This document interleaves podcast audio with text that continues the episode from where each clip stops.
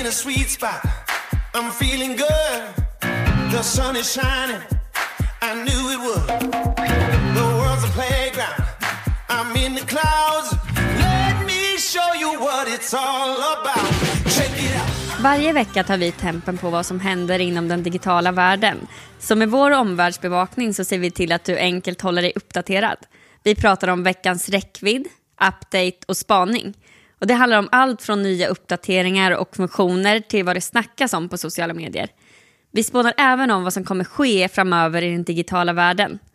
Den här podden är byggd på vårt koncept som vi har haft sedan början av 2017 i bloggformat. Och den hittar du på vår hemsida med samma namn. Välkommen till veckans digitala check.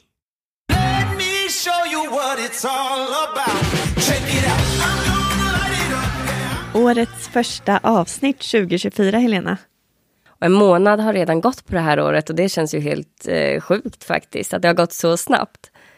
2024. Ja, tiden går ju verkligen fort. Men vi har ju inlett det här året med mycket utveckling och eh, planering för året nu.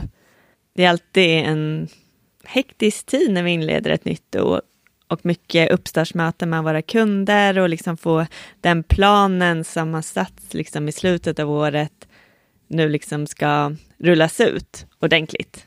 Och för vår egen del så har det ju inneburit styrelsemöten och också interna workshops för att vi ska utveckla kunderna från vårat håll också och ha kreativa möten kring det. Eh, Så det är väldigt spännande och det är mycket på gång nu. Både här med podden så ska vi ha en gäst där vi ska prata om eh, annonsering på sociala medier. Det var ju väldigt länge sedan vi hade en gäst, så att det ska bli väldigt spännande att prata mer med honom och få presentera honom framåt. Men vi drar igång med veckans räckvidd. Och den handlar om Idrottsgalan som gick av stapeln den 22 januari. Och det här är ju någonting som verkligen har fått spridning på sociala medier. Och det är så mycket med sport som skapar känslor. Så Ja. att, ja herregud, alltså när jag har sett de här klippen. Ah, det är mycket tårar och glädje. Och det var ju väldigt roligt att Ebba Andersson vann det prestigefyllda Jerringpriset. Just också att det var en kvinnlig idrottare som fick ta emot det. Men hon har ju fått mycket engagemang på sociala medier och om vi kollar på SVT Sport på Instagram så har de inläggen fått ungefär 24 000 respektive 13 500 gilla-markeringar just nu då, när vi pratar. Och väldigt många hyllningar. Så det är superroligt tycker jag också. Och eh, någonting som verkligen stack ut under själva galan var när Måns Möller och hans son Viggo tilldelades eh, Fairplay-priset för deras arbete med Viggo Foundation. Och det är en stiftelse som startades av Måns när Viggo då som har aut autism inte fick vara med i en skidgrupp. Och målet med stiftelsen är att fler idrottsaktivitet eller är att bidra till fler idrottsaktiviteter som är anpassade för barn och unga med neuropsykiatriska funktionshinder. Och eh, ja, det var ju verkligen känslosamt när de körde sitt tal. Det var det verkligen. Oh, det är nästan så att de känslorna kommer tillbaka för det var så fint att se och att eh, det har fått så stor spridning. Eh, och om vi då ska prata lite siffror igen kring det här så, så ska vi också jämföra SVT Sport eh, på Instagram och TikTok för det har fått jättemycket spridning på båda. Och på Instagram då så är det närmare 73 000 gilla-markeringar och jättemånga kommentarer, hundratals. Och om man ser till TikTok så är det ju 722 000 Visningar. ja. visningar. Och, och eh, ja, men där är det ju bara över 70 000 gilla-markeringar. Och vi tycker ju att det är jättebra att det har fått spridning på sociala medier, för självklart ska personer med funktionshinder ha samma möjligheter. Så att vi är väldigt glada för Viggo Foundation. Alla får vara med.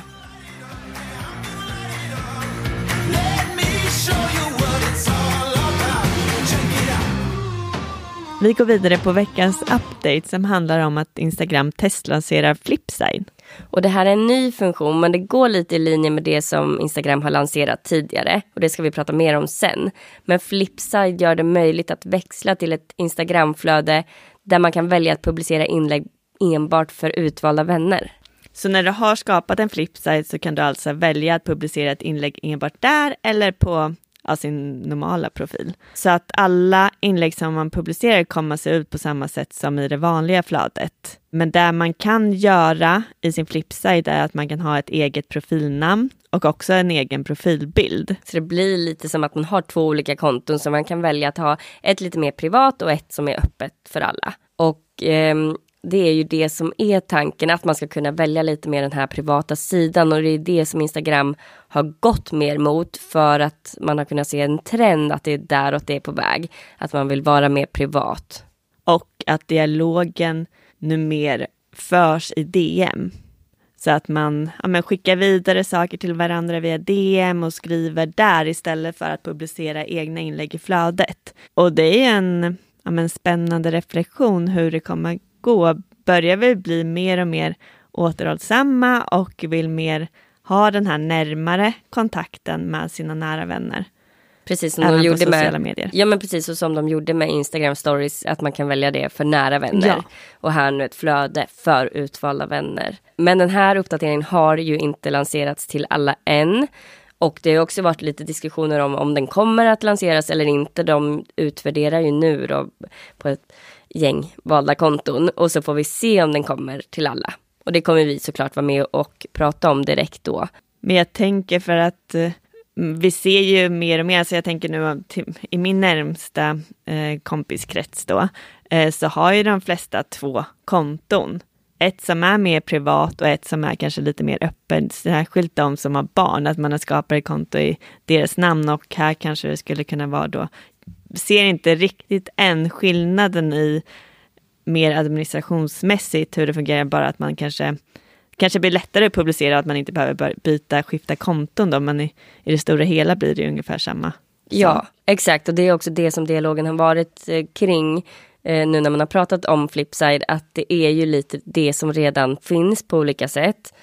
Att det här bara är ett annat alternativ för det.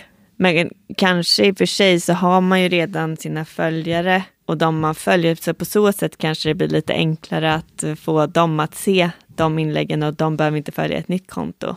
Så där kanske ändå ökar engagemanget då på sina nära, Ja, nära det skulle jag absolut säga. privata konton. Och bara, det, bara det här när man ska publicera ett inlägg så kan jag jag är ju inne på ett och samma konto men jag kan välja att publicera det antingen där eller på Flipside. Eh, Så att jag, jag tycker att hanteringen känns ju som att den underlättas. Men det behöver ju inte vara att det också är privat och där det kan ju vara att man har kanske en grupp eh, kring ett ämne som man vet att ja, jag har många följare som är intresserade av det här och då kanske man väljer att ha en flipside som är kopplad bara till det ämnet. Så man kan ju använda det här på lite olika sätt för att skapa ett starkare community, tänker jag. Exakt, och att behålla engagemanget. För det vet man ju att vissa inlägg det kanske drar sämre engagemang för att det inte eh, riktar sig till alla. Men då om man har ett, flipside-konto så är det ju, ja man kan skräddarsy det precis som du säger och det är väldigt spännande ändå. Mm. Och jag ser, tänker också de här lanseringarna som de har gjort kring det mer privata. Så har man ju också Notes eh, som ju är för att uppmuntra mer privata interaktioner mellan varandra. Eh, och stories för nära vänner som jag har sagt. Ja, det, det är ju lite den utvecklingen. Och vi kommer ju som sagt fortsätta följa den här utvecklingen och informera er så snart vi vet mer.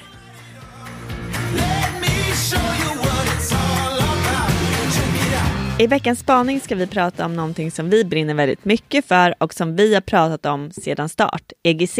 Och det är alltså Employee Generated Content. Att medarbetarna själva skapar innehållet som sen publiceras. Både i företagets kanaler men också i medarbetarnas egna kanaler. Och det här börjar ju nu bli ett vedertaget begrepp, BGC. Det handlar alltså om att individerna på företaget visar upp sin vardag, både ur ett företagsperspektiv men också att få med det personliga innehållet så man får lära känna personen. Och det är just det här som vi har pratat om. Det handlar både om att skapa delaktighet som i sin tur ökar motivation och engagemang internt. Men också att det utåt sett ger ju en ökad transparens och ja, men det visar ju det här äkta som man också vill ha mer av idag. Och en siffra man brukar prata om är att det skapar tre gånger mer trovärdighet om en medarbetare själva säger någonting än om företaget går ut och säger samma sak. Och att det ger tio gånger mer synlighet om en medarbetare publicerar. Och det är därför som vi involverar medarbetare när det ska tas fram innehåll. Men någonting som behöver finnas på plats när man gör det här, det är ju att det ska vara tydliga med förutsättningar men också en tydlig process så att medarbetarna själva vet vad de ska göra. Det är ju en trygghet för dem och, och trygghet för företaget sen för att det är de som står för det som kommer ut i slutändan. Och det här kan ju likställas med UGC som också är väldigt populärt just nu och som växer otroligt mycket även i Sverige. Alltså User generated content. Så att eh, olika UGC-kreatörer skapar väldigt mycket innehåll som företagen köper och sen använder i sitt annonsmaterial. Så användargenererat innehåll och så har vi medarbetargenererat innehåll. Och exempel på medarbetargenererat innehåll kan ju vara en dag som, att man får följa med en dag i yrket. Det kan ju vara att man kör tio snabba, men framför allt mycket behind the scenes material. Att man lär känna personen och det yrket som de jobbar med. Och om man ser till med format och kanaler som är lämpliga för det här så alltså är det ju absolut, alltså men vi har ju blogginlägg, vi har filmer som kan publiceras på Youtube, men vi har ju också det här snabba formatet som vi tycker kanske är allra bäst för det här.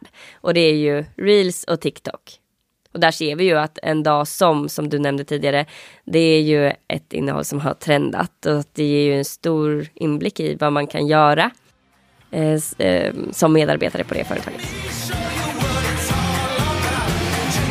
Och om man vill börja jobba med EGC så tycker vi det är viktigt att man har eller sätter upp en EGC-strategi där man får med budskapen, medarbetaren, också hela bredden inom företaget så att man tänker till kring att eh, med olika yrken, personligheter, avdelningar och så vidare, att det blir en bra spridning för att också attrahera rätt personer till sitt företag. Vi jobbar såklart med det här med många av våra kunder och Volkswagen Group Sverige är en av dem. Och där har vi ju bland annat då haft en dag på Audi-kontoret i rollen som produktchef. En dag i rollen som Digital Media Manager. Häng med på ett event med VGS. Ett vykort från en produktresa till Österrike. Och snabba frågor med en medarbetare. Så att och här kan vi ju fortsätta i all oändlighet för de har ju otroligt många medarbetare på olika avdelningar. Så att eh, vill ni se på lite exempel så får ni jättegärna gå in på deras Instagramkonto. Och vill ni läsa mer om EGC så har vi skrivit ett blogginlägg som finns publicerat på vår hemsida. Med det sagt så tycker jag att vi avrundar det här avsnittet och stort tack för att ni lyssnar och vi ser fram emot nästa avsnitt. Hej då!